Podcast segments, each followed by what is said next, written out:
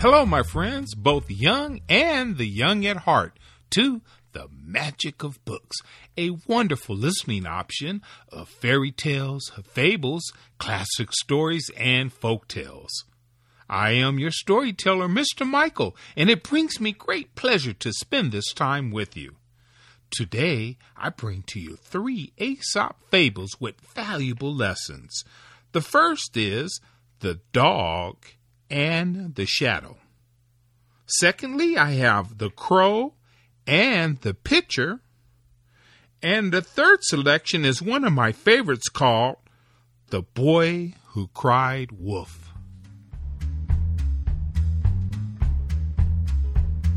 The Dog and the Shadow.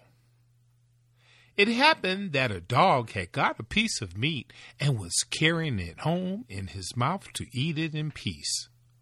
Now, on his way home, he had to cross a plank lying across a running brook. As he crossed, he looked down and saw his own shadow reflected in the water beneath. Thinking it was another dog with another piece of meat, he made up his mind to have that also. So he made a snap at the shadow in the water, but as he opened his mouth, the piece of meat that he had fell out, dropped into the water, and was never seen again.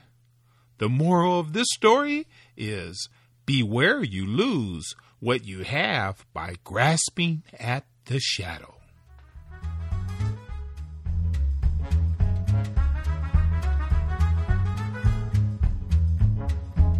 The Crow and the Pitcher. A crow, half dead with thirst, came upon a pitcher which had once been full of water. But when the crow put its beak into the mouth of the pitcher, he had found that only a little water was left in it, and that he could not reach far enough down to get at it. He tried and he tried, but at last had to give up in despair. Then a thought came to him, and he took a pebble and dropped it into the pitcher. Then he took another pebble and dropped it into a pitcher. Then he took another pebble and dropped that one into the pitcher. Then he took another pebble and dropped that into the pitcher, and on and on. At last he saw the water mount up near him, and after casting in a few more pebbles, he was able to quench his thirst and save his life.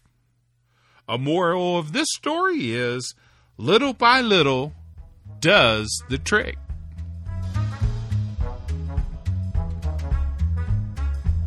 The Boy Who Cried Wolf.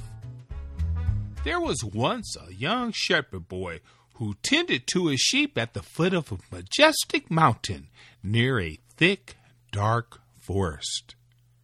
It was rather lonely for him all day long, so he thought of a plan by which he could get a little company and add some excitement to his day.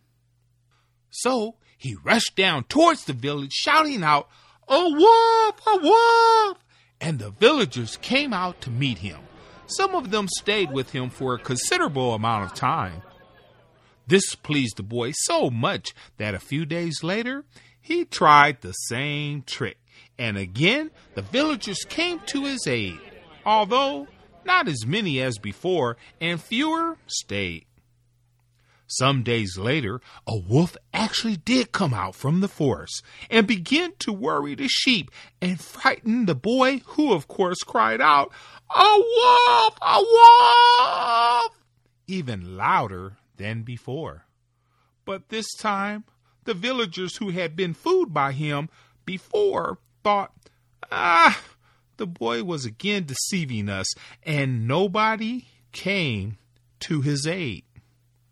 The wolf made a meal of the young shepherd boy's flock without concern. And when the boy complained to the villagers, a wise man of the village said, A liar will not be believed, even when he speaks the truth.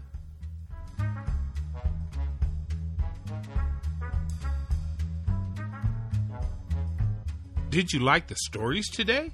I sure hope so. Please visit again here at the Magic of Books. This is Mr. Michael asking you, what is your next adventure?